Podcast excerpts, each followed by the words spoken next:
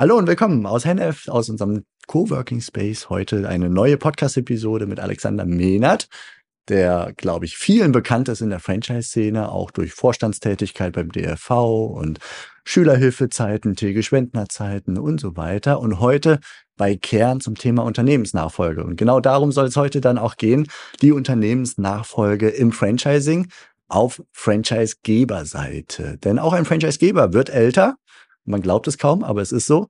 Und dementsprechend kommt irgendwann der Tag, wo vielleicht das Thema Nachfolge hoffentlich vorbereitet auf dem Tablett steht. Hallo und willkommen zu einer neuen Episode im Franchise-Universum Podcast für euch in den Systemzentralen. Mein Name ist Steffen Kessler und ich helfe euch, die passenden Menschen zu finden und von euch zu überzeugen, um sie dann zu erfolgreichen und das ist mir wichtig, zufriedenen Franchise-Partnern zu machen. In meinen Worten heißt das, indem wir unser Glück mit anderen teilen. Viel Spaß mit dem kommenden Impuls.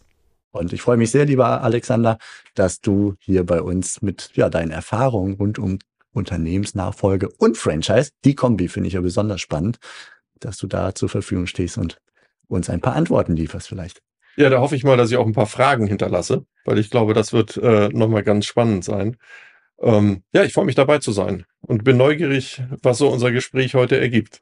Ja, dann legen wir doch vielleicht einfach mal los. Ich habe nämlich gerade letzte Woche mit einem Franchisegeber telefoniert, der sagte, naja, wir sind zu zweit Gesellschafter, haben 60 Partner und äh, sind über 30, äh, über 60, 63, 65 so in der Ecke rum. Und wir müssen uns mal damit beschäftigen, diesen Laden mit diesen Franchise-Partnern, und das sind nicht wenige, ähm, in die nächste Hände oder in die nächsten Hände zu führen. Und das ist ja nicht ganz ohne für ihn, weil er sagt, wir hatten schon Kaufinteressenten, aber uns fehlt das Franchise-Know-how dabei auf deren Seite und wir haben Angst, dass das dann zum Nachteil für unsere Franchise-Partner ist, denen wir uns sehr verbunden fühlen. Wie kannst du mit dem Gedankengang mitgehen? Wow, da sind äh, da sind jetzt ganz viele Themen bei. Äh, ich würde gerne mit dem fast wichtigsten anfangen ähm, und das ist das Thema Werte. So, das ist hier im, im Franchising genauso wie im Mittelstand ein ganz treibender Wert. Wir haben, ich denke, wir haben über 90 Prozent der Unternehmen in Deutschland sind Mittelstand. Davon ganz wesentlicher Teil ist natürlich die Franchise-Branche. Und es zeigt sich, wie jetzt hier in deinem Beispiel auch, dass es darum geht, Werte zu transferieren und zu erhalten. So, und das ist im speziellen Beispiel Franchising natürlich auch die Kenntnis um den Umgang mit den Menschen.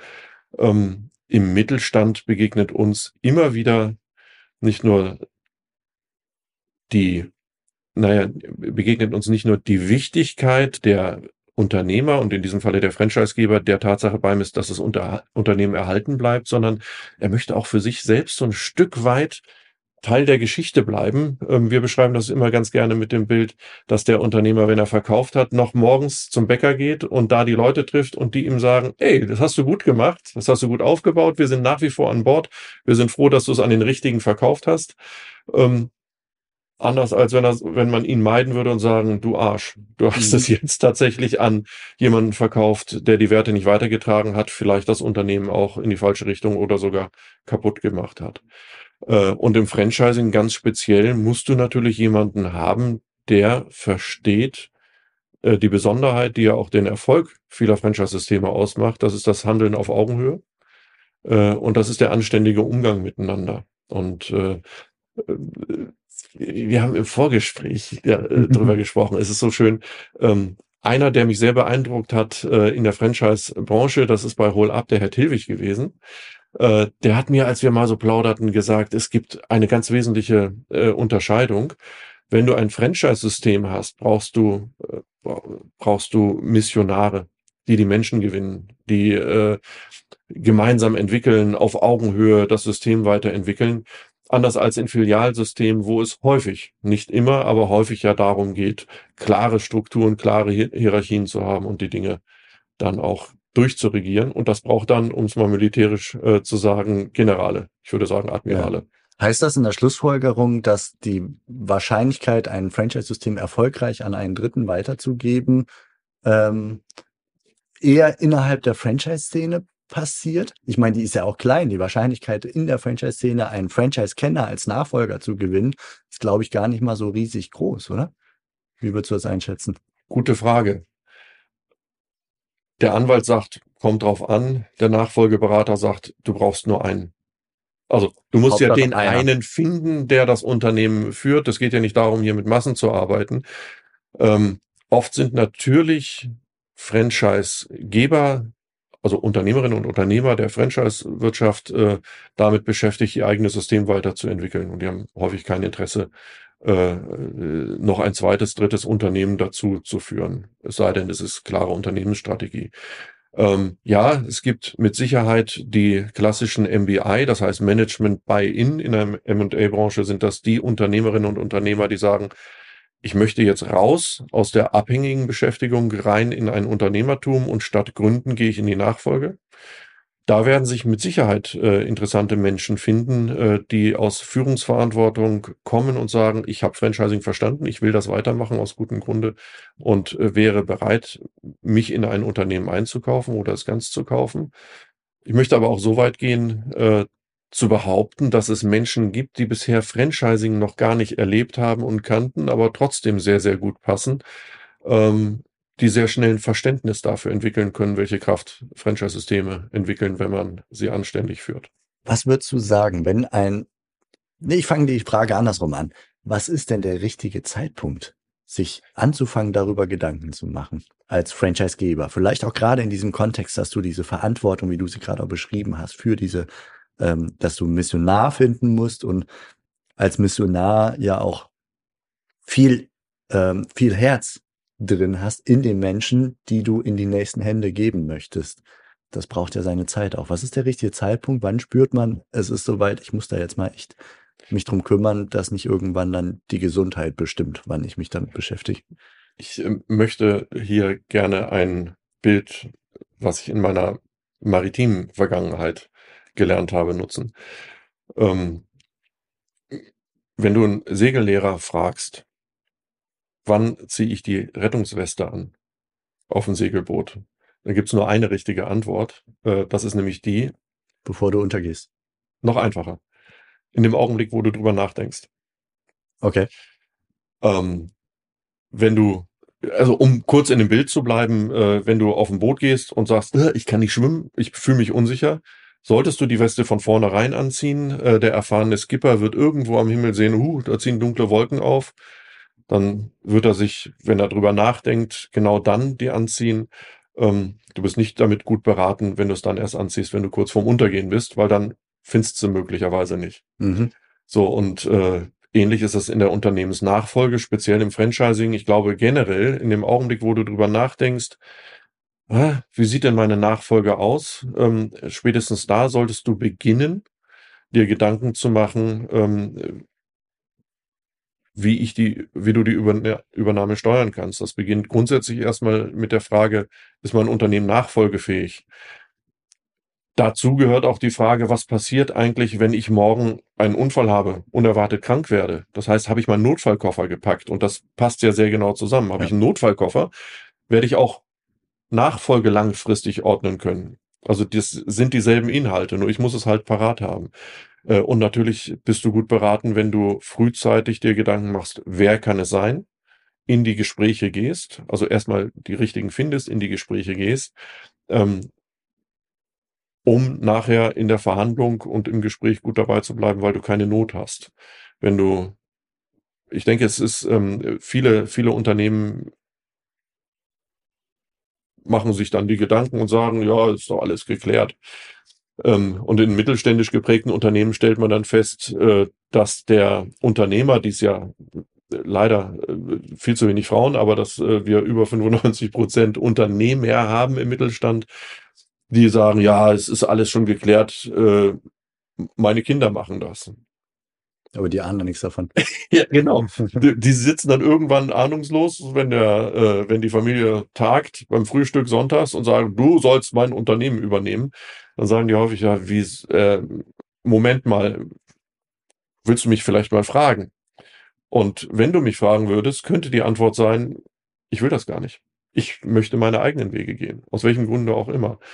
Ähm, und dann kommt natürlich der Schreck. Und dann muss man sich auch nochmal Gedanken machen, wer kann es sein. Das heißt, es ist wichtig, frühzeitig die möglichen Nachfolger, sprich Familie, äh, anzusprechen äh, und da Klarheit zu schaffen für alle Seiten. Ne? Das ist, äh, das ist entscheidend. Wenn es dort nicht ist, im Unternehmen zu schauen, habe ich jemanden, der tatsächlich äh, das fortführt, fortführen will, kann. Ähm, häufig sind es ja die, die im Unternehmen anfangen, die gar nicht Unternehmer werden wollen. Auch darüber muss man sich bewusst sein, wenn sie es können, heißt es nicht, dass sie es wollen. Ja, und wenn man soweit ist und da keinen gefunden hat, äh, ist man auch gut beraten, sich an professionelle äh, Berater zu wenden. Das sage ich jetzt vollkommen, vollkommen uneigennützig, aber es ist äh, ähnlich wie beim Headhunter immer besser, eine breite Auswahl zu haben und zu entscheiden, wer, wer ist der eine, wer ist die eine, die es übernehmen kann. Und da frei zu sein von den eigenen Erwartungen, äh, die man hat, sondern im Zweifelsfalle sich professionell begleiten zu lassen. Ja. Eine neutrale Instanz hilft auch, glaube ich, grundsätzlich bei der Bewertung. Damit meine ich nicht nur die finanzielle Bewertung, sondern die Bewertung des Ganzen, der Situation ja. ne, von außen. Weil wenn ich das Baby groß gemacht habe, dann schaue ich ja mit ganz anderen Augen drauf, ist ja völlig klar. Oder wie unser Nils Körber sagt, der Unternehmer ist der, der ein Leben lang das Lagerfeuer genährt hat, an dem Unternehmen und Familie sich gewärmt hat.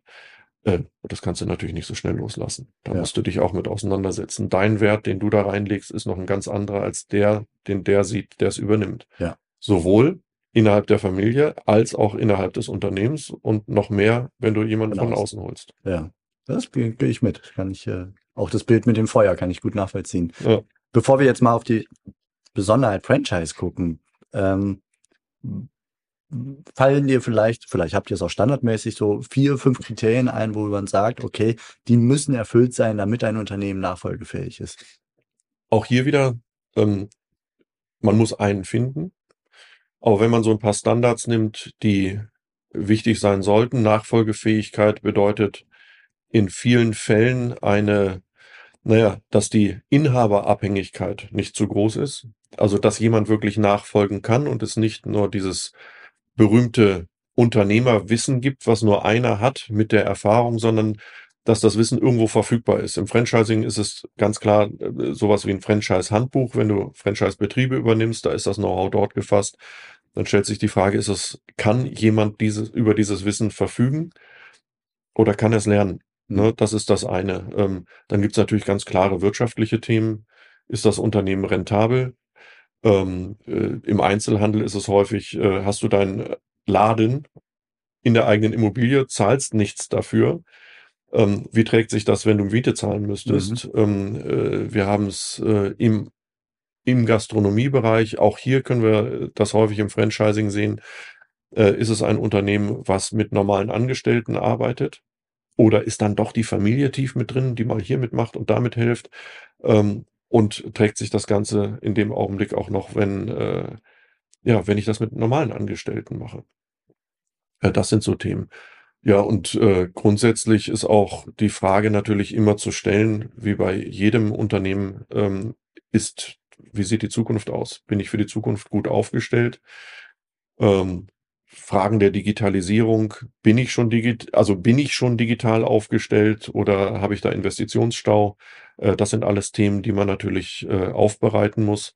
Ähm, und wenn man darüber Klarheit hat im Vorfeld, dann wird, werden die Gespräche mit potenziellen Nachfolgern noch einfacher. Ja. Weil, vielleicht, wenn ich das noch anmerken darf, ich habe ja auf der einen Seite, wenn ich nicht alles mache, oder bisher geschafft habe, was ich machen wollte, sind das ja Wahnsinnspotenziale für einen Käufer.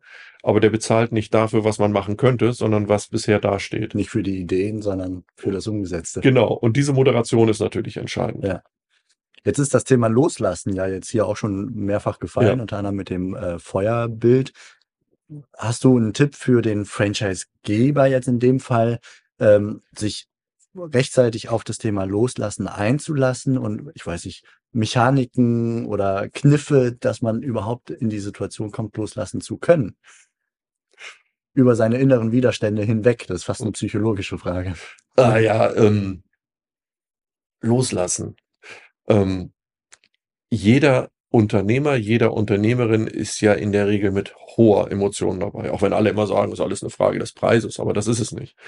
Wir sind ja alle mit wahnsinnig hoher Mo äh, Emotionen dabei. Ich persönlich würde behaupten, aufgrund meiner Erfahrung in Franchising-Unternehmen, dass da nochmal mehr Leidenschaft drin ist, weil du als Missionar natürlich auch von deiner Idee überzeugen musst und du hast einen wahnsinnig starken Hal äh, Rückhalt in deiner Fran Franchise-Community, also auch in dein, bei deinen Franchise-Partnern, die ja als Mitunternehmer das System mitentwickeln. Ähm, und insofern ist es, ist jeder gut beraten, sich frühzeitig Gedanken zu machen, wie kann ich tatsächlich loslassen ähm, und wie kann ich, äh, will ich das? Und wenn ich es noch nicht will, sich die Frage zu stellen, muss ich das? Und dann die Verantwortung auch fürs eigene Unternehmen zu haben. Irgendwann komme ich an den Punkt, wo das Unternehmen ja fortbestehen muss. Und, ist das nicht der Fehler, der ganz häufig passiert, was ich jetzt mal mit dem Wort verdrängen beschreiben Ja, würde, klar. bis es zu spät ist? Das ist doch der Mechanismus eigentlich, den du beschreibst, den die meisten ähm, wahrscheinlich haben, in die Sackgasse rein. Ja, ich bin jetzt auch schon über 50 und ähm, wenn ich dann irgendwie auf einer Party erscheine von meiner Tochter, ähm, fühle ich mich im Kopf ganz klein, wie ein junger Hund könnte da mittollen und so weiter, aber die finden mich schon ganz schön alt. Ähm, und das ist ja das, was auch die Unternehmer ausmacht. Im Kopf sind die total fit und dabei und so fort und Emotionen. Ähm, und diesen Punkt darf man tatsächlich nicht, ähm, äh, ja, nicht überschreiten, dass man sagt, so, ich bin jetzt eigentlich zu lange drin, kann nicht mehr loslassen, habe auch keine Alternativen. Und äh, da kommen wir zu einem Punkt, wo es wichtig wird. Das eine ist natürlich Vernunft und Verantwortung für das eigene Unternehmen, es langfristig auch in neue Hände zu geben. Vielleicht auch in Hände von Jüngeren, die neue, andere Sichtweisen haben, die ich zulassen muss, die aber auch notwendig sind, damit ich nicht irgendwann überalter, wie so viele im Einzelhandel, die das Internet viel zu lange als vorübergehende Mode eingeschätzt haben. Ähm, ja, also das ist, ähm, das ist es, aber den wichtigsten Punkt, das ist emotional. Jetzt siehst du mal, jetzt habe ich mich schön in der emotional, in der Emotion festgefahren. Ähm, ich glaube, es ist, genau, jetzt habe ich es wieder. Äh, Ich glaube, es ist, es ist wichtig in diesem Thema, wenn ich den Verstand und alles schon genutzt habe, mich im Zweifelsfalle auch von jemandem begleiten zu lassen, der mir ein Bild von außen gibt. Und da gibt es durchaus gute Coaches. Damit meine ich jetzt nicht in erster Linie Nachfolgeberater, die den kompletten Pro- Prozess begleiten, sondern ähm, ich habe es zeitlebens erlebt, dass es immer gut ist, einen Coach beiseite zu haben, ähm, mit dem man ab und an mal spricht, der einem auch mal eine Außensicht gibt. Ja. Und ähm, wo man sich auch eine Auszeit nimmt und äh, raus aus dem täglichen Arbeiten, sich vielleicht mal, um es mit Jürgen Davo zu sagen, in den Wald zu setzen äh, und das wirken zu lassen und einfach mal sich Zeit zu nehmen ähm, und Abstand zu nehmen, zu überlegen, wo geht eigentlich die Reise hin. Ja. Ein Punkt ist noch wichtig dabei, der Golfplatz wird es nicht sein und es wird auch nicht die Bibliothek sein und der eigene Garten, weil ähm, viele Politiker sagen auf die Frage hin, was machen sie denn, wenn sie jetzt nicht mehr antreten? Ja, sie wollten endlich mal lesen und sie würden sich um den Garten kümmern. Wenn ich mir vorstelle, was so Unternehmerinnen und Unternehmer, Franchise oder wo auch immer leisten, so groß kann der Garten gar nicht sein, dass die ausgelastet sind damit. Äh, Und so groß kann die Bibliothek ungelesener Bücher auch gar nicht sein, dass die damit ausgelastet sind. Es geht dann um, ähm, wenn sie gesund sind, immer vorausgesetzt, äh, darum wirklich äh, den Raum neu zu füllen, den ich vorher im Unternehmen gefüllt habe. Und da muss man sich schon Zeit nehmen, sich Gedanken zu machen, was will ich tun? Ja. Wenn ich gesundheitlich gebremst bin, ist das eine ganz einfache Geschichte. Dann kann ist ich nicht mehr. Der, der Geist ja auch dort. Dann kann ich nicht mehr. Aber wenn ich einfach mal so loslasse, dann braucht das ja Raum. So. Und wenn ich mir vorstelle, ich wollte schon immer mal Oldtimer renovieren, ich wollte schon immer mal was auch immer, ähm, sollte man es schon mal zwischendurch ausprobieren, ob es das wirklich ist, was einen reizt. Ja. Okay. Dann drehen wir mal jetzt in Richtung Franchise ab. Also, dass wir wirklich mal den Fokus auf Franchise und Nachfolge legen. Während wir ja bislang so eher so allgemein, ne? Nachfolge könnte ein Thema sein. Was würdest du sagen? Was ist die Besonderheit im, im Franchising, wenn es um Nachfolge geht? Was macht es vielleicht leichter oder schwerer abzugeben, zu verkaufen? Du meinst jetzt aber nicht den Franchise-Standort, sondern schon Nee, ich meine die, wirklich den, die die Franchise-Systeme. Systemzentrale, das Franchise-System, die ganze Marke an sich, weil weil auch ein Franchisegeber wird nun mal älter, haben wir ja eingangs schon gesagt. Und ähm, wir haben eben im Vorgespräch auch festgestellt, es gibt eigentlich kaum einen Franchise-artigen Berater, der sich auf Nachfolge spezialisiert hat. Davon gibt's nicht viele. Also man könnte jetzt daraus schließen, das Thema Nachfolge ist gar nicht so im Breiten präsent. Das ist jetzt erstmal eine ungeprüfte These, aber Ja, ähm, gute Frage. Also ich glaube, es gibt viele Themen, die insgesamt Unternehmer verbinden.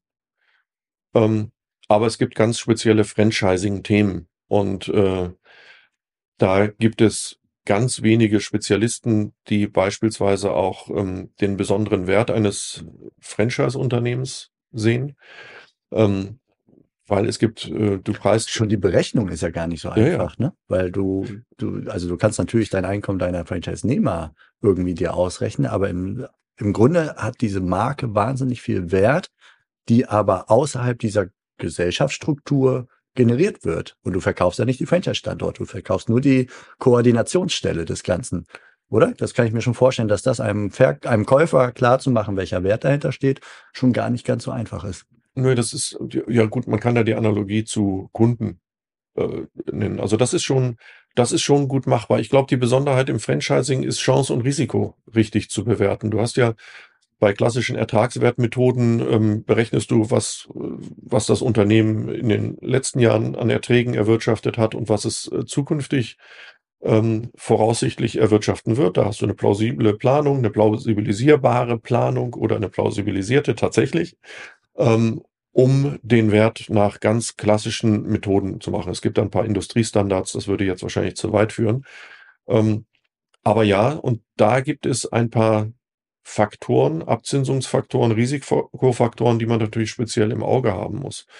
Ähm, und das Franchise-spezifische ist hier zu sagen, auf der einen Seite habe ich, habe ich einen in der Regel höheren Umsatz in den Standorten, weil du halt das unternehmerische, die unternehmerische Kraft der Franchise-Nehmer, die sich ja entscheiden zu sagen, ich nutze eine Marke, ich nutze verschiedene Systemleistungen, um meine Kraft ganz auf den Kunden oder auf die Dienstleistung äh, zu konzentrieren.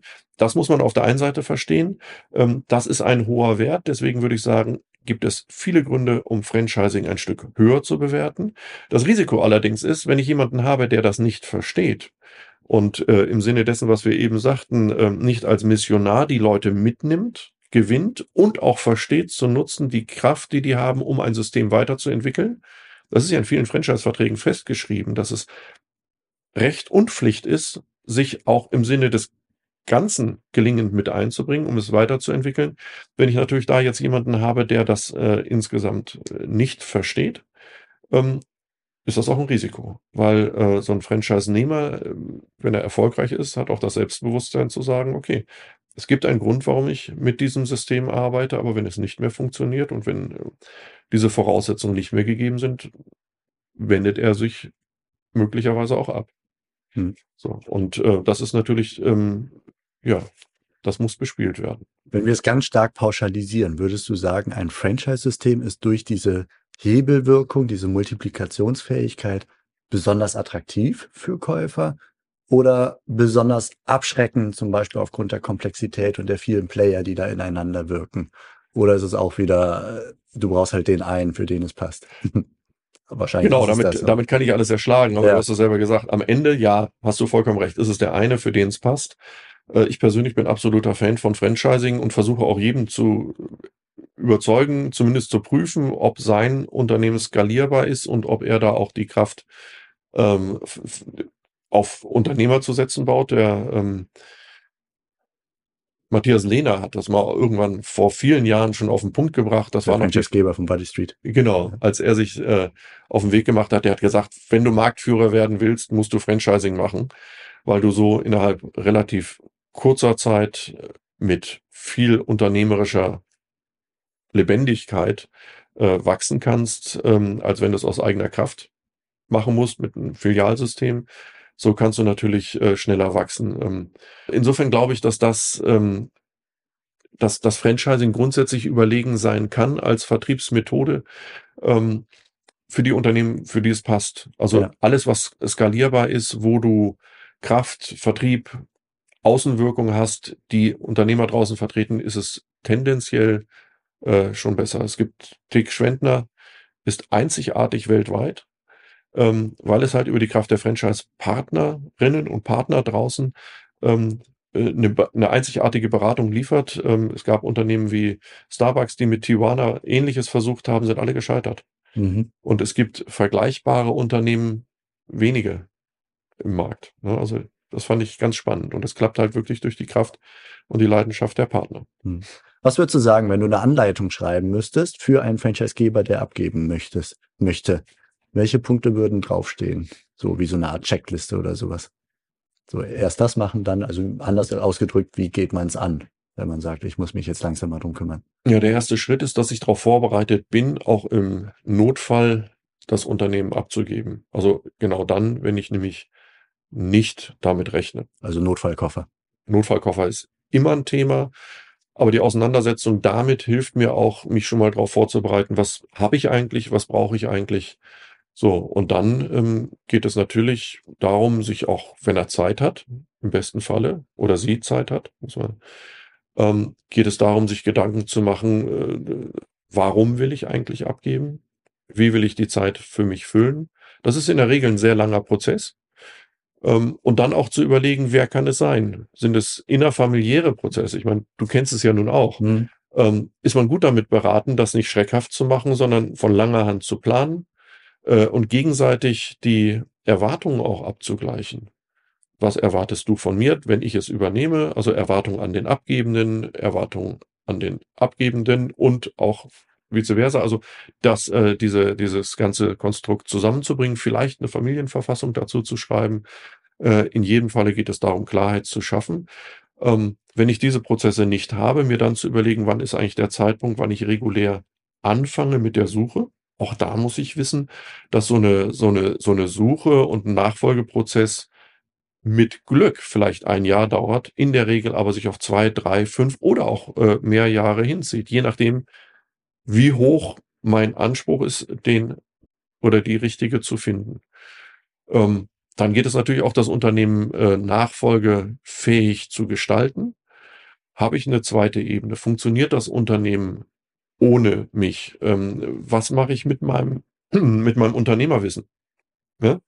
Habe ich als Unternehmerin Sorge dafür getragen, dass ich noch ergänzend zum Notfallkoffer mein Know-how irgendwo weitergebe. Ist das schon im Unternehmen oder muss ich es vielleicht irgendwo aufschreiben oder aufschreiben lassen? Äh, das sind so äh, die wesentlichen Themen. Ja, mhm. und dann muss ich irgendwann auch sagen, wann fange ich damit an? Mhm. Äh, der, der fromme Wunsch reicht da mit Sicherheit nicht, sondern irgendwann muss man dann auch in die Umsetzung gehen. Ja, und ich glaube, davon gibt es gar nicht so wenige, ne? weil Franchise-Systeme gibt es einige und einige auch schon jetzt lange Jahre. Ja dass da einige Franchise-Geber schon sagen, okay, jetzt wird's, jetzt wird Zeit, mich damit zu beschäftigen, mich umzuschauen und die Braut hübsch zu machen. Und das meine ich jetzt nicht nur finanziell, sondern insgesamt vorbereitet zu sein. Genau. Wahre Schönheit kommt ja von innen. Ne? Deswegen ist immer die Braut nur hübsch zu machen und zu sparen und die Bilanzen aufzuhübschen, ist das eine. Ich glaube, entscheidend ist, dass man langfristig eine Substanz schafft ähm, und auch eine Kraft, dass das Unternehmen dann aus sich raus äh, sich weiterentwickelt. Und da gibt es ja verschiedene Wege. Ähm, ja, also Interessenten im Markt gibt es. Ähm, angefangen bei den ganz Großen in Sachen Private Equity, da haben wir in der Franchise-Welt ja auch äh, Erfahrung, auch Erfahrung, wie es gut laufen kann. Wir haben natürlich auch gesehen, wie es nicht so schön ist. Ähm, und wir haben immer noch, obwohl das auch schon abnimmt, äh, viele äh, Strategen, die sich breit aufstellen und vielleicht auch ein Unternehmen dazu kaufen, weil es einfach passt und vielleicht sogar im Franchising, das ist natürlich der beste Fall, äh, die Expertise haben. Ne? Das wäre meine Frage gewesen. Interessenten gibt es viele. Würdest du auch sagen, es gibt viele potenzielle Interessenten, die aus der Franchise-Ecke selber kommen? Jetzt unabhängig, dass wir auf eine bestimmte Branche gucken? Ich tatsächlich noch weniger, weil ich glaube, oder ich nehme wahr, so ist es vielleicht richtiger, äh, ich nehme wahr, dass ähm, eine hohe Bindung sowohl der Unternehmer an ihr eigenes Unternehmen oder aber auch der Mitarbeiter an ihr Franchise-Unternehmen ist. Da, und da sehe ich relativ wenig, we, sehe ich weniger Bereitschaft als äh, in der normalen Wirtschaft, die mit Franchising nichts zu tun hat. Also okay. weniger Bereitschaft zu wechseln und dann auch möglicherweise zu kaufen. Aber am Ende sind wir da, wo die Weisheit das ganze Gespräch schon ist. Ja. Braucht nur ein, eine. Super. Lieber Alexander, vielen Dank für diese Einblicke, die Impulse. Äh, wahre Schönheit kommt von innen. Das ist, glaube ich, so das Abschlusswort, was man eigentlich sagen kann, ne, das einfach aus diesem System heraus Ja. ein attraktives Paket zu schnüren, ähm, das von innen heraus glänzt und voller Werte geladen ist und wo dann auch die Zwischenebene vorhanden ist, dass man überhaupt abgeben kann und nicht diese einzelne Person alle Stricke in der Hand hält. Genau. Das sind so jetzt mal die Kernsachen, die ich aus diesem langen Gespräch, den wir hatten, rausgenommen haben. Vielen Dank für die Einblicke. Wenn jemand Interesse hat, sich mit dir und Nachfolge zu beschäftigen, wo guckt er am ehesten nach? Wo findet er dich? Ähm, ja, also beim Franchise-Verband sowieso. Da bin ich äh, ja auch ehrenamtlich äh, und mit Leidenschaft engagiert. Ähm, man findet uns im Netz. Kern Unternehmensnachfolge Und dann Alexander Mehnert. Alexander Mehnert im, Rei- äh, im Bereich Köln-Bonn. Äh, da auf jeden Fall LinkedIn. Wunderbar. Super. Vielen lieben Dank. Super. Das war's für heute von mir hier im Franchise Universum Podcast. Ich freue mich, wenn für euch ein passender Impuls dabei war und wenn ja, dann leitet ihn gerne an eure Kollegen innerhalb der Systemzentrale weiter und ganz besonders empfehlt sehr gerne diesen Podcast an eure befreundeten Franchisegeber und Franchise Manager, denn es ist natürlich noch lang nicht jeder in der Podcast-Welt angekommen. Und sehr gerne hinterlasst mir eine nette Bewertung auf iTunes. Das hilft mir, diesen kleinen Nischen-Podcast für die Franchise-Wirtschaft leichter auffindbar zu machen. Ich wünsche euch eine gute Zeit, teilt euer Glück, euer Wissen, euren Erfolg mit euren Franchise-Partnern. In diesem Sinne macht es gut, bis zur nächsten Episode. Ciao.